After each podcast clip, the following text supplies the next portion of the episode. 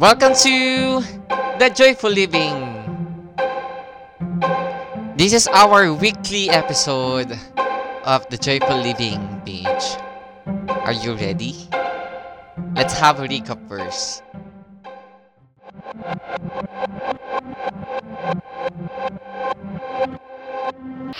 Are you preparing for a mission trip? Many people struggle with unknown of travel. I love to travel. Sabi nga, Leas daw ako eh. means that God has called you to represent His justice. Tayo. The kind of people or kind of natin alam na pinapakinggan ta tayo ng Panginoon. Andyan ba siya? Iniintindi ba niya tayo? Concerned ba siya? Kung alam ba niya yung mga problema natin sa mundo? Remember, It's been a week again ha, na tayo ay nagsama-sama, joyful people.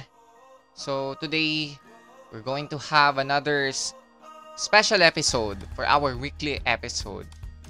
I feel so blessed to have this, to have our guest today. Ba natin kung ano yung may isi-share niya sa kanyang buhay at paano nga ba maging isang devoted Christian student. Handa na ba kayo? Let's go.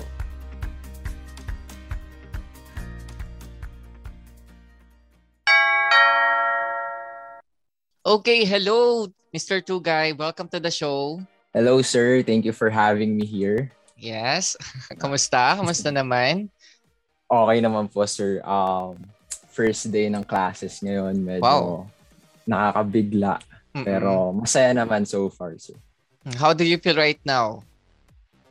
Uh, right now, sir, actually, I feel privileged to be Mm. part of your podcast, Nice. sir. Actually, um, matagal ko na interest mag-podcast and stuff Mm-mm, like this. mm-mm. and now I I was given a chance and thank you sir for inviting me here it's really uh, it's really a pleasure for me Yeah, okay. Actually, ganun din yung pakiramdam ko nung una. So, later on, malay mo, no, ikaw din, mapapakinggan ko na rin siya later on sa podcast, no? Whatever na pwede pag-usapan as a teenager, no? On anything yeah um, behind the scene ng mundong ito, no? So, good, good. hopefully Ah, nice to see, uh, hear that, no? So, ngayon, no, um, dahil hindi ka pa kilala ng mga viewers natin, can you share something about Lian Matthew Tugay? Ah, sino si Matthew Tugay? Nasaan siya ngayon? Anong meron sa kanya ngayon? ah sa mga fans fans ba din yes, mga fans club. mga- Mga... ng fans na itong si Lian eh. fans sa mga fans mo sir Oh, yeah. so ikaw, ikaw. um hi everyone sa mga listeners viewers sa podcast ni Sir Patrick Libiran um I am Lian Matthew R2 guy 17 years old um, grade 12 and a Hume student sa University of the East Manila. Um, former advisory, part ako sa, sa former advisory class ni Sir Patrick when I was in grade 10. Mhm. Um, pre-pandemic, bago yung pandemic na to. And Yes. yeah, ayun, sir. I also, I'm also a Christian. Mm. Uh, may- yung mga hobby ko like playing basketball. I'm Mhm. also into photography, videography, Okay. and stuff like that. Ayun, sir. Yun. So, kasi kilala kong kilala ko tong si Lian eh. Napakasikat, no? Eh, Student siya ng UE, tama ba? No, um, Yes. after noon, na after umalis sa EFCS or gumraduate sa EFCS na kita ko kung paano siya mag-shine, no? Sa, ah, sa school na yon Pero, with that, no? ah magiging personal ako ng kaunti. No? Can you ah, introduce yourself by ah, telling me ah sino ba si Lian Matthew Tugay nung bago niya makilala si Jesus? Uy. Okay.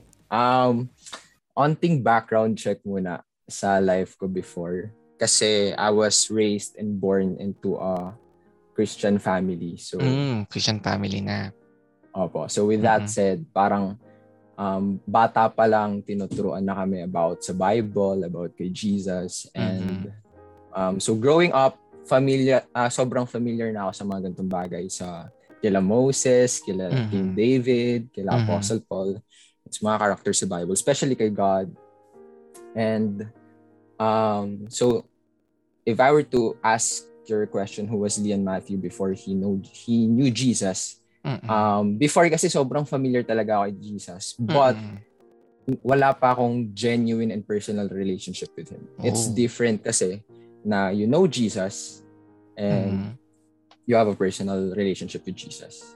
Pero going straight to the point, um, bago ko makilala si Jesus, ano ko, I was lost. Mm. Um, what I mean by lost is, uh, feeling ko walang patutunguhan yung buhay ko. Like, um, lagi kong tanong sa sarili ko, para saan ba tong buhay ko? Like, anong purpose? Mamamatay Mhm. rin naman tayo sa dulo, Mm-mm. ganyan. Mm-mm. So I was lost, hindi ko alam anong gagawin ko, saan ako mapupunta. And at the same time, sobrang self-centered ko, self-absorbed. Kumbaga, um, galing na galing ako sa sarili ko, mayabang, ganun. Mhm. And those were the times na, ano, kumbaga wala pa si Jesus sa life ko. Before, um, before ko i-accept si Jesus, like genuinely accept Him as my personal Lord and Savior, Mhm. ganun akong tao. Like, I feel lost talaga. Ayun Yes. po. Mm-mm. Thank you for that no. Na, ala- alam ko no lahat ng mga tao no bago tayo yung lalo na yung mga Christian na already. ah, may mga kanya-kanya tayong background no. Tas um, even even yung ah, nakilala na mismo no, lumaki na mismo sa yan sa Christian living natin. Lumaki tayo doon pero still no may meron tayong talaga tayong ano eh tama nga yung relationship yung genuine relationship talaga na meron tayo sa Panginoon. So with that Yeah. no since um you are student na no? And continuing studying pa rin no? Ah, in senior high school. Uh, how are you dealing with our school setting season sabi mo nga nung face to face naging advisory ko nga pala si ano si Lian no? Ah, nung time na yon face to face na may iba't ibang struggles in that time sa season na yon pero ngayon as uh, in our school setting no? How are you dealing with our school setting ba this uh, pandemic season Ah, ah, ano sir, kumbaga, yung school setting kasi ngayon, on online, ganyan. So Mm-mm. parang bago yung platform, maninibago ka talaga. Mm. And in terms of how I'm dealing with the situation right now, at first, sobrang hirap ako mag-adjust.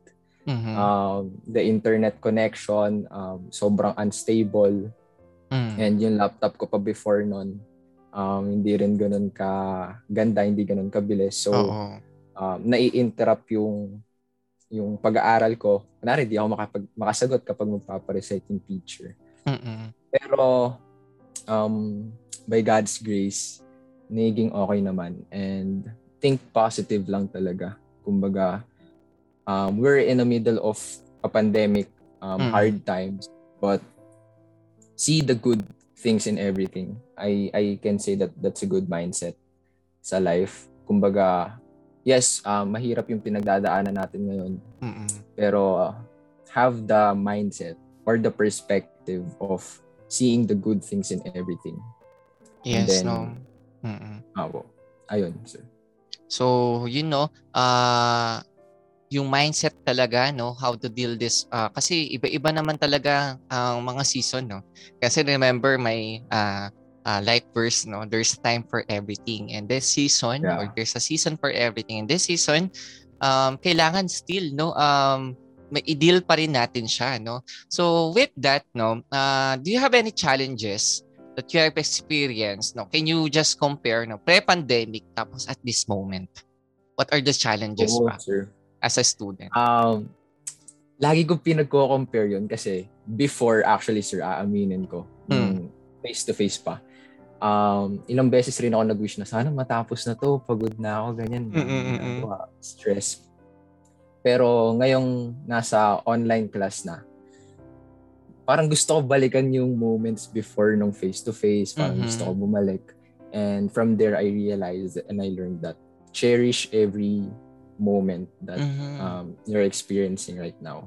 Pero yung challenges ko kasi before nung face-to-face Mm. Is I was trying, I was just trying to survive day by day.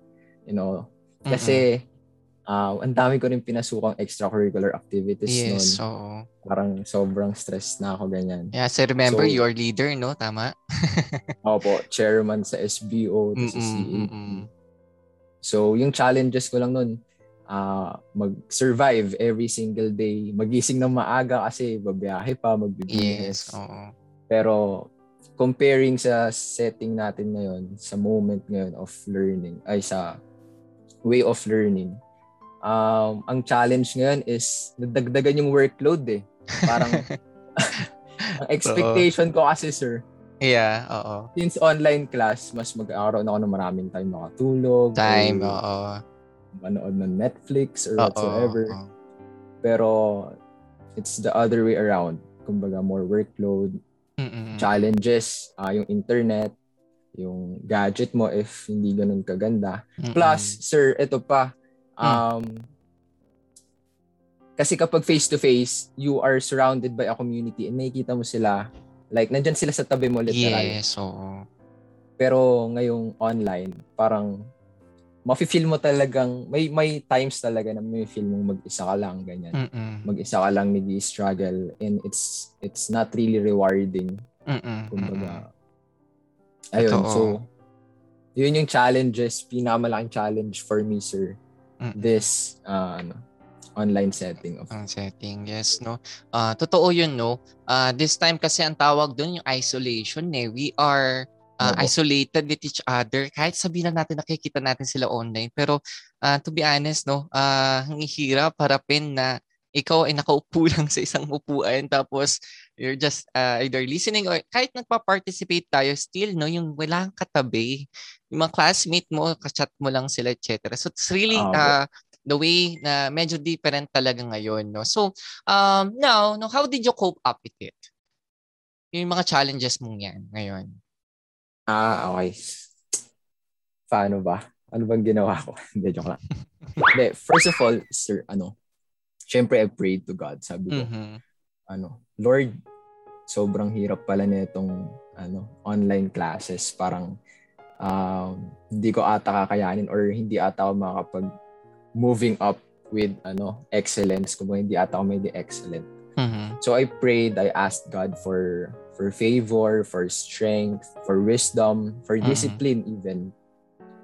And um prayer really works. So ayun, kumbaga nakuha ko yung strength ko kay God. And with that, ano, kasama na rin dun yung sa family, knowing Mhm. na nandyan sila for me, kumbaga sila mommy, sila daddy, they are working hard Mhm. para lang makapag-aral ako. So, kumbaga, that kind of motivate motivated me to study harder, to Mhm. face the challenges, Mhm. and pati na rin yung, yung friends, uh, Mm. the gift of community, the gift of friends. So, shout out sa mga friends Yes. dyan, sa mga tropa ko dyan.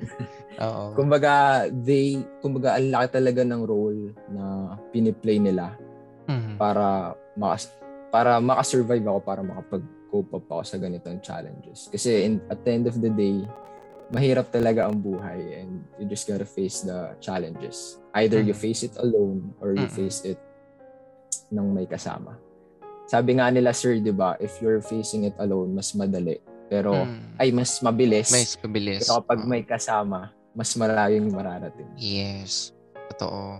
So, do, totoo, um, ang dami nating ah, challenges pero maraming mga tao na nakakasama natin, no? Ah, with that success na meron tayo ngayon. Kasi, success na to is our victory kasi natapos yung isang school year and then it's another po. journey ulit. So, ibig sabihin, kaya natin yan. So, thank you for that, no? Um, sharing that story, no? So, remember, uh, yun sa shinare ni, ano, ni Lian, life is always full of challenges no uh, naniniwala ako just when we think that everything is going smoothly and according to God's plan we are faced with a challenge something that causes us to feel inadequate once again. So something that causes us to seek His direction and strength. So, naalala ko yung sinabi ni, ano, ni Lian before uh, niya makilala ang Panginoon, wala siyang direction, hindi niya alam kung ano patutunguhan niya, anong mer- purpose ba meron siya. Pero ngayon, no, with God, meron siyang Panginoon na ah, laging sinisik niya, nakikita niya yung direction and strength lagi. Lalo na ah, kahit ano pang season ng meron tayo. Tama ba? Ayan. ayan. Tama. So, Tama, yun. Tama. Yeah, so for our second question, no, uh, what are the experiences with the power of God in your life na uh, know that the real happiness from having Jesus in your life ay andoon sa Kanya. So, ano ba yung mga experiences? Can you share, share to us no, yung power of God in your life? Ano sir, marami akong experiences about sa power of God. Iniisip ko kung ano yung itatal kong story. Pero, um, yung, ah, ito, ito na yung itatal kong story. Before kasi sir, di ba, chairman ako ng SBO. Mm-hmm. So, kumbaga, before kasi ako mapunta sa faith, sa UE rin kasi ako nag-aaral before. Oh, okay. So, sa ako nag-transfer sa faith. Nag-transfer ako sa FCS grade 6. Grade 6 na, okay. Opo. Mm-hmm. Now, ang nangyari po kasi, di ko po, di po to alam mostly ng mga tao. Pero, mm-hmm. nung nag-entrance exam po kasi ako sa AFCS, sobrang biglaan. Hindi sinabi sa kanila, mami, okay. na mag-entrance exam. mm-hmm. So, nung nag-exam ako, um, hindi naman sa bagsak, pero under, ano, parang, uh, probation. Ano tawag? Uh-uh. Yun, under probation, sir. Mm-mm. So, ang, parang, na, na, na down ako noon, like na-disappoint ako sa sarili ko kasi bakit ganun yung performance mm-hmm. ko sa entrance exam. Mm-hmm. Pero tinanggap pa rin ako ng ng AFCS. Mm-hmm. And sa AFCS doon po kasi kumbaga doon ako na na build as a leader, doon yung leadership journey ko kumbaga. Mm-hmm. Kasi before I never thought na magiging chairman ako ng SBO, oh, may leader ka. participate ako sa sa mga organization, magiging leader mm. na matatouch ko yung lives ng mga tao sa paligid yes, ko, may oh. encourage, motivate. And yun yung isa sa mga experience ko with the power of God. Like before, sabi ko nga sir, di ba, before walang direction, parang ano, mm. para saan ba ako, ba't, ba't ba ako nabubuhay, ba't ba ako humihinga? Yes. Aral ng aral, tapos ano gagawin ko sa pinag-aralan ko?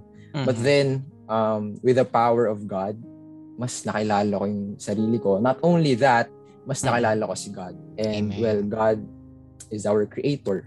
Mm-hmm. And for us, kumbaga yung identity kasi natin nasa Kanya. Yes. And for me, that's the power of God. Like, from nothing, like I was literally nothing, mm-hmm. then to to something like becoming a leader and become uh, touching the lives of the people around me, inspiring and motivating the people.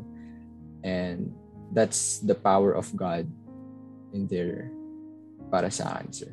Yes, oo. Ah, totoo 'yan, no.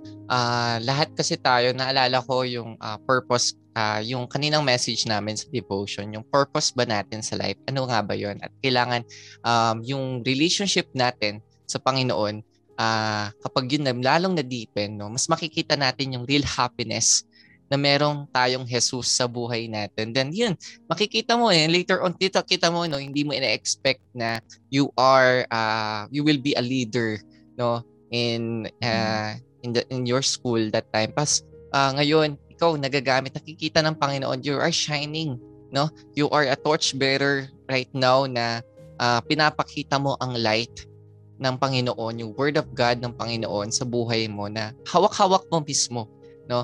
dahil siya ang, ang nagbigay sa iyo ng ng ganyang uh, opportunity and responsibility to be a torchbearer to be uh, yun nga to lead others no? To know him to love him and to follow him no? So yun um ang katanungan lang kasi may mga bata o mga tao no?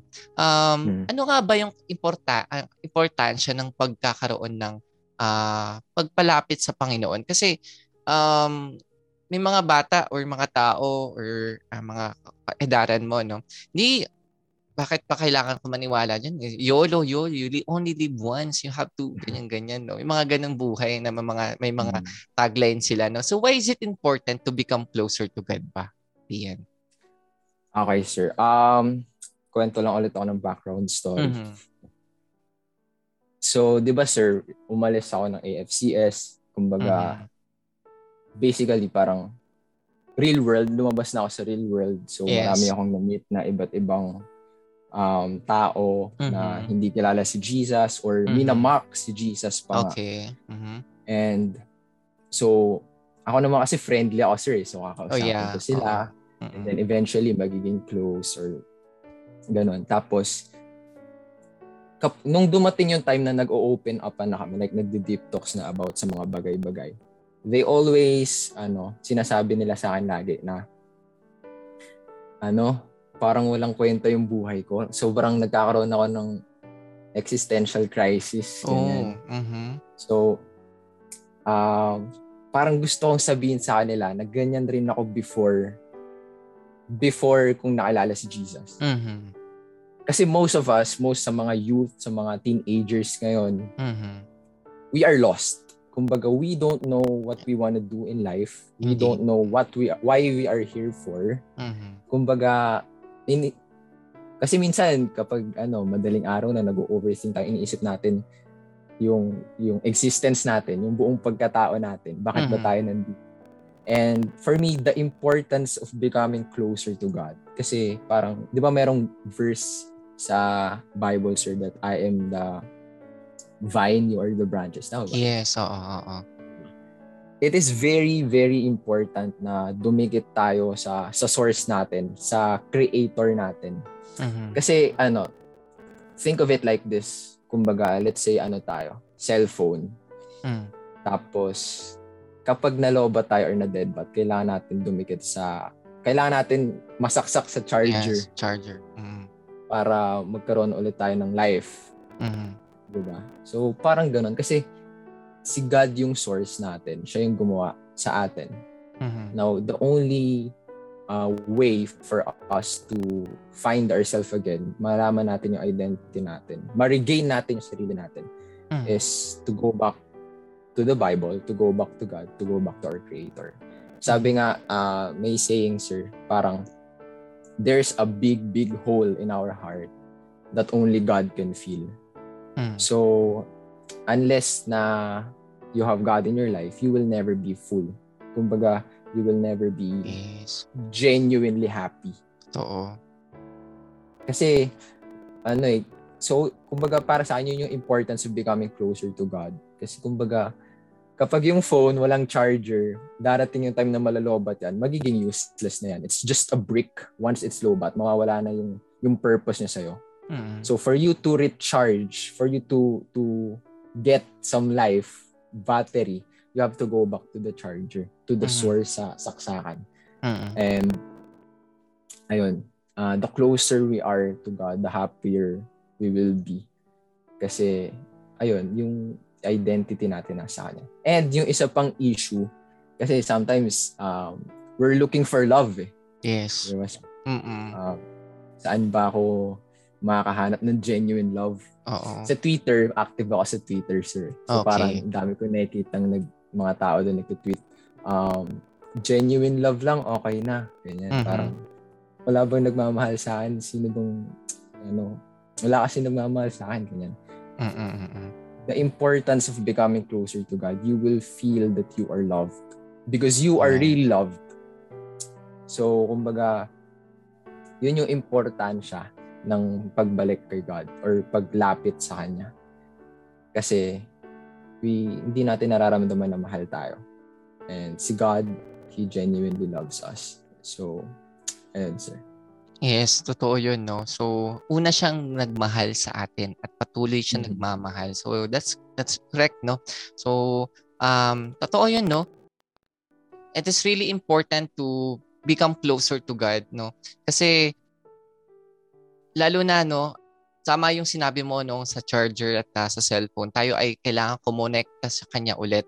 Parang katulad ng sabi mo sa, da, sa uh, the vine and the branches. Uh, sa John chapter 15 verse uh, 1 sabi doon, uh, I am the vine, uh, the true vine and my father is the gardener. So, uh, yung ano na yon yung time na tayo ay, uh, ang puno ay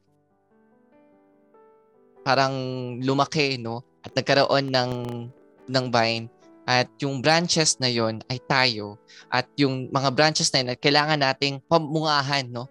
Bilang tayong tao, no? So, kailangan natin mag-share ng yung kung anong bunga na meron doon, which is the fruit of the Holy Spirit. That's the reason why, no? When we are becoming closer to God, we are also um, receiving that grace at blessing na kailangan nating gamitin sa araw-araw. Kaya sabi mo kanina, no, you, uh, uh, one of the fruit of the Holy Spirit is love. If we cannot feel love, no, wala kang Jesus. Wala kang wala kang uh, hindi wala ka pa talagang tunay ng Diyos talaga. So with that no, tama si Lian no. Kailangan talaga nating uh, bumalik at kumapit sa sin ang pang sa Panginoon. So praise God, praise God for your life no Lian. So ano ba yung mm-hmm. ano ba? What happens when you give yourself to God? So ano yung mga uh, bagay na when you give yourself to God, what will happen? Uh, when I give myself to God, what will happen? Uh, just like what I said kanina, sir, di ba, yung mm-hmm. becoming closer to God. Um, kasi, minsan kasi, ano, nag-isip ako ng ibang alternate alternative na word for it para hindi gaano kabigat. Pero, mm-hmm. um, eventually, what happens is you will um, know your identity. Malalaman identity. mo talaga kung sino mm-hmm. ka, yung purpose mo sa buhay, mm-hmm.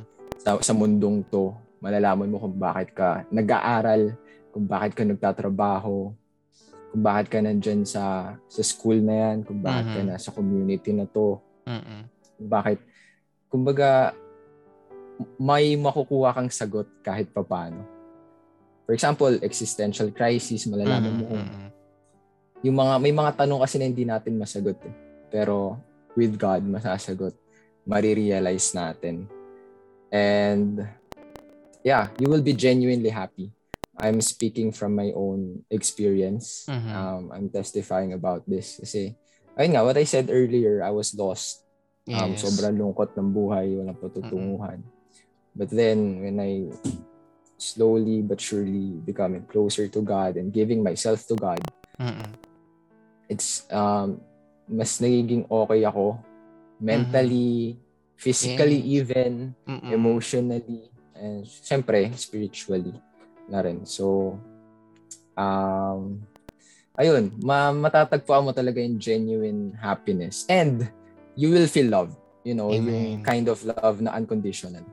Kasi oh. in this world, um sometimes mamahalin ka lang kasi mayaman ka. Mm-hmm. Kasi may maaambag ka sa buhay nila, may matatanggap mm-hmm. sila from you. Mm-hmm. But with God, you don't have to hide yourself. You mm-hmm. don't have to hide your dark sides. Mm-hmm. Kasi he wants you to come to him just Amen. as who you are. You don't yes. have to change bago ka lumapit sa kanya. He will mm. change you, yes. Amen. In the process. Pero you don't have to change yourself first be- before giving yourself to God. Ito. Kumbaga, a-accept ka niya, tatanggapin ka niya kung sino ka man. Yes. All your insecurities, all your flaws, He will accept you kung sino ka man. And that will happen. Kumbaga, you will be made whole again when you give yourself to God. Right now, you're broken mm-hmm. into pieces. But once you give yourself to God, you will be whole again. So, I'm speaking from experience, sir. Yes, no, praise God for your that experiences. Kasi, um, to be honest, no, uh, lahat tayo dito ay makasalanan. Lahat tayo nagkasala. Pero ang Panginoon Diyos, hindi niya uh, hinayaan yung pagkakasalang yung hindi tayo masaya. That's the reason why we have to accept Him. No? We have to uh, live with Him and accept who you are and repent on that no kasi sabi tama nga no um, hindi uh, natutunan ko narinig ko sa iyo no na yung pagbabago um, hindi kailangan yung nakaraan mo hindi mo kailangan itago you have to testify yourself being alive yeah. this that's a life testimony that's that uh, that's really sees what really you are. Kitang-kita ng Panginoon talaga sa iyo sa buhay mo. No? So, with that, no, praise God. Praise God for your experiences and sa yung buhay ngayon, no, katulad din ng mga mga kabataan ngayon, lahat sila uh, aiming for love. Even us, yeah. no, even ako, no, nag-aim ako sa love. Pero ano ba yung talagang tunay na pagmamahal? At ano yung genuine love na kailangan natin that kailangan talaga na yun, alam mo yun, kaya nga sabi ko nga, that's the reason why this is a joyful living. Saan ba nakukuha yung joy, yung real happiness, mm-hmm. the real um, happiness na meron tayo sa puso natin, which gagaling talaga no sa sa salita ng Panginoon at sa kanya mismo nanggagaling. Kaya sabi nga no, um, we are really blessed that he sacrificed himself to us and accept yung mga sins na meron tayo siya na mismo, no? Uh, tinanggap niya at uh, una niya tayong pinatawad. Kaya this reason why we have to forgive ourselves as well sa kung anong nakaraan natin. So thank you for that, ano, Lian. So um, I have a last question here, but it's more on yes or no. But we have to ex- uh, express why at what is that. No? So for our last question, are you different in the way that you live your life? Kakaiba ba ang pamumuhay mo ngayon, Lian? Ah, uh, yes, sir. Definitely yes. yes. Why yes? Kasi holy means set apart. Mm. So hmm. we are made holy. Amen. Um, in Jesus Christ. So, kumbaga, uh, as a Christian, you have to live different sa as compared sa kung paano mamuhay yung mundo. Uh-huh. Kasi, kumbaga, kilala, alam mo na yung truth. Eh. Kilala mo na yung truth, di ba? Jesus is the, is the way, the truth, and the life. Amen. So you will live according to the truth. You will live according to the Bible, according to to God, and out of love from the love of God. So so definitely yes, sir. Kumbaga, I'm living my life different compared to how the world live their lives. Yes, um, totoo no kasi meron tayong tinatawag na worldview No, I could remember yeah. laging yun yung binabanggit sa inyo ng school no na yung worldview talaga um, iba sa Christian worldview. Yung tipong ano no, um, kasi yung ibang tao kapag kunyari walang wala, negative agad yung iniisip nila. Pero as a Christian worldview, meron ka. At hindi mawawalan at alam mo ang Panginoon lagi magpo-provide. That's the reason why no, yung, yung nakita ko yung experiences mo kanina about dun sa struggles mo sa online classes. Pero kita nyo, no, pinrovide ng Panginoon ng pangangailangan natin sa hirap na yon at yung mga struggles mm. natin that time. At we are, ano, we are um, blessed na, na nakayanin natin. No, kasi nga he provide whatever that we uh, we have no and in yung mundong ito na pinapakita hindi no kasi yung iba kunyari isipin no um pogi pogi naman niya kasi kung hindi ka pogi isipin mo yun, parang ganun yung worldview. Pero ang Panginoon hindi tinitingnan kung ano yung physical na nakikita. Pero ang Panginoon kitang-kita. Kasi everything made, everything, uh, God every, uh, made everything beautiful in His time. Eh. So, um, yung lahat ng ginawa ng Panginoon ay, ay good. Ang nangyari lang because hmm. of sin, hindi siya naging good. That's the reason why, uh, yun, kailangan natin ulit bumalik sa Kanya at tanggapin siya, mag-remain doon sa kanyang uh, sa kanya mismo no para mag-bear tayo ng fruit at makita natin iba ang uh, iba ang meron kang Kristo sa buhay natin. So yeah. praise God. Yun good. So paano naman uh, kasi you are already teenager kasi naisip ko um, si Lian ay isang ano na kasi dapat college na to eh, no? tama ba? Uh, um, uh, going 18 ka na. So are you conducting yourself maturely? Um, spiritually, yes, sir. Sa okay. lahat, actually sa lahat ng aspect, mm-hmm. I'm conducting myself maturely kasi ano, sasagutin ko na rin ba yung why or why not, sir? Yeah, sige, why, why? yeah. Um, it is yes, so it's why. so, kasi sir, we are ano, constantly evolving in this world. Kumbaga, mm-hmm. before nung SBO chairman ako, mm-hmm. palagi ko sinasabi sa mga sa team sa SBO, sa mga SBO, and even sa CAT, mm-hmm. um, have that mindset of becoming better every single day. And then, mm-hmm. darating yung point na you will you will be really, really excellent sa ginagawa mo. Mm-hmm. Kasi, ano sir eh, I'm conducting myself maturely. Kasi before, I thought matured na ako. Mm-hmm. Yes. Pero, I had a realization na hindi pa pala ako ganun ka-mature. Mm-hmm. Ganun naman, may tendency naman kasi talaga tayong mga tao na, ay, akala natin, sobrang galing na natin. Yes. Akala natin, uh, sobrang mature na natin. Alam na natin lahat ng bagay. Mm-hmm. But, give it time. Siguro after a year, after six months, ganun, you will mm-hmm. realize, looking back from your old self or past self, six months ago, ay, hindi pala ako ganun ka-mature. Tapos ang yabang mm-hmm. ko pang mature na ako. Oo. So, uh, right now I'm conducting myself maturely, but at the same time I'm um, getting better and you yes. know, achieving uh-huh. my best self, um, emotionally, mentally, most especially spiritually as well as physically. Hmm.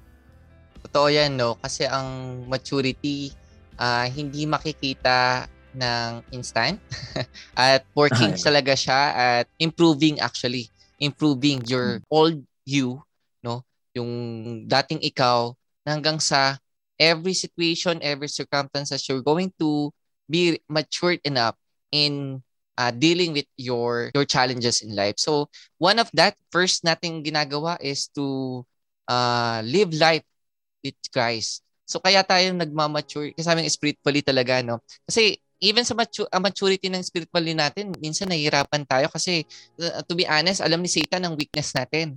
So yeah. with that, mm-hmm. kailangan talaga nating strengthen yung relationship natin sa Panginoon. Kaya lagi, lagi tayong babalik, no? So Salamat, salamat for that, no.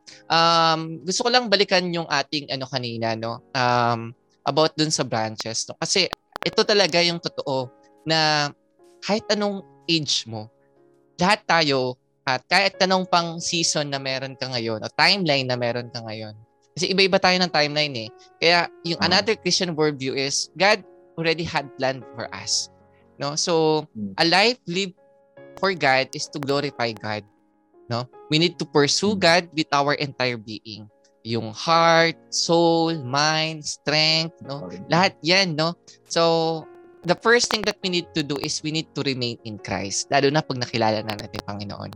So John chapter 15 verse 4 sabi doon, Remain in me, I also remain in you. No branch can bear fruit by itself, it must remain in the vine. Neither can you bear, uh, bear fruit unless you remain in me. So, no, totoo yun, no? Uh, yun yung uh, sinabi doon sa verse na yun na uh, kung wala tayong Kristo, hindi tayo magbe-bear ng kung ano yung meron ka ngayon. No? Lalo na itong joy na meron ka. Uh, alam ko uh, may mga pinagdadaanan tayo everyday pero yung joy na meron tayo everyday because we have Christ, ito na yung ano eh, bunga na to ng pag-remain natin sa Kanya. Kasi remember, mm. remember kailangan lang natin mag-remain sa Kanya kasi magre-remain din siya sa iyo. So, sa verse 8 din, sabi doon sa John chapter 15, it is, this is to my Father's glory, that you bear much fruit, showing yourself to be my disciple. So, ang ganda.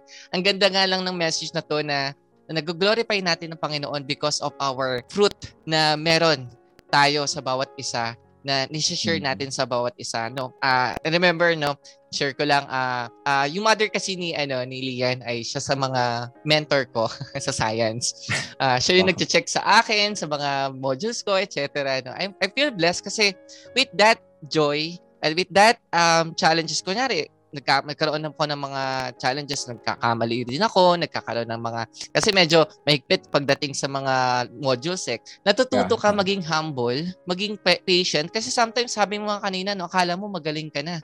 Akala mo napaka, ano mo na, etc. Pero, still, no, we need to humble ourselves. Katulad ng Panginoon, hinumble niya yung sarili niya para sa atin at para ma-save niya tayo. So, ganun din, parang nag-glorify na natin ng Panginoon sa lahat ng bagay na ginagawa natin. So, therefore, sabi nga doon, act like Him by loving others. No? So, nakikita hmm. na natin yung pagmamahal. Yung iba, ganito yung gusto nilang pagmamahal, pero dahil may pagmamahal ka coming from the Lord, kahit na ano pang nagiging challenges ng taong yon or kahit ano pang personality at behavior ng taong yon minsan totoo yun eh you cannot love your enemy no yeah. o kaya yung mga hate mo na tao pero da- later Mahirap on no siya. because of that dahil nag-remain ka sa kanya at ang Panginoon hindi sumusuko sa iyo kahit lalo na yung patient.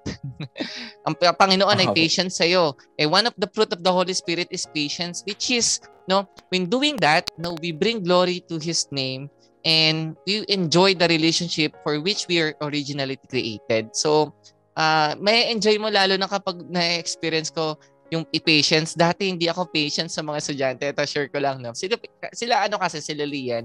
Estudyante ko sila sa uh, grade 10 sila. Tapos, uh. panibago na namang season, online na.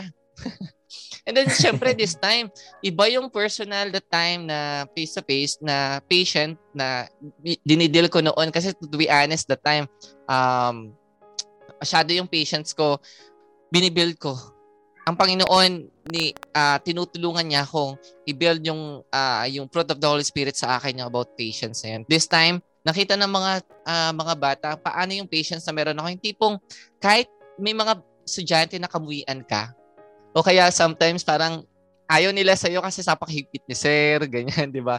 Uh, anything na possible na negative sa'yo, yung, yung time na yon mas lalo kung na, namamahal ang batang to at mga batang ito, no? Kasi meron akong kais, nag-bear ako ng fruit, ina-apply ko sa life and balik ka lang sa kanya, no? Remain ka lang sa kanya and anything. So, nakakatuwa. Nakakatuwa lang na balikan yung mga ganitong experiences. But then, gagaling ulit pa rin tayo. Babalik ulit tayo kung sino nag-create sa atin, which is God, which is Jesus. No? So, uh, yun. Salamat, no, uh, Lian. So, with that, no, for our uh, last thing, no, do you have any advice to our listeners and to how to be a devoted Christian student, no, ano kakaiba sa being uh, Christian student, ano ba yung mga pwede mong i-advise sa kanyin, kanila? Advice on how to be a devoted Christian student. Sige, maganda. Pero bago yun, sinabi hmm. mo kasi sir kanina about patience. Mm-hmm. And I just want to share something sa mga listeners. Sige.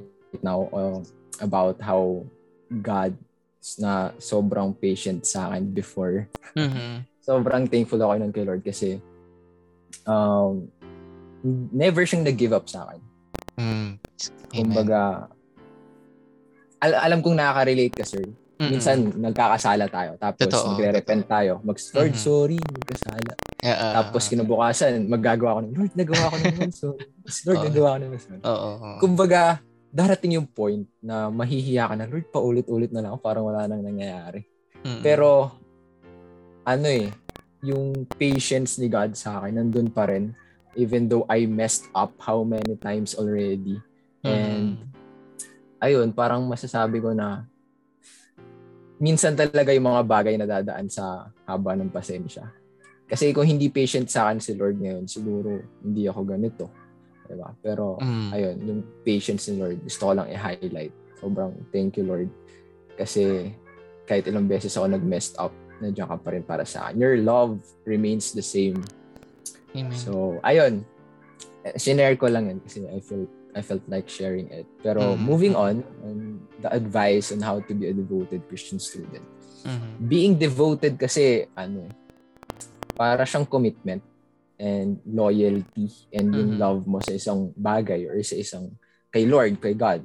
Mm. And siguro ang advice ko to become a devoted Christian student is to strengthen your core. Mm. Um, what I mean by strengthen your core is that um, kasi sa mundong to, parang sinabi ko kanina, sinabi namin ni Sir kanina, sobrang dami mong ma- challenges na iha- mahaharap. Mm-hmm. Sobrang daming storm or bagyo na darating. And for you to be, um, to not stumble, mm-hmm. hindi ka mag-stop sa pagiging devoted Christian student, you have to strengthen your core. Um, mm-hmm. Tibayan mo yung tinatayuan mo, yung foundation mo, kumbaga. Palalimin mo pa yung foundation mo kay God. Mm-hmm. Kumbaga, parang sinasabi ni Sir kanina na, remain in Jesus, remain in God.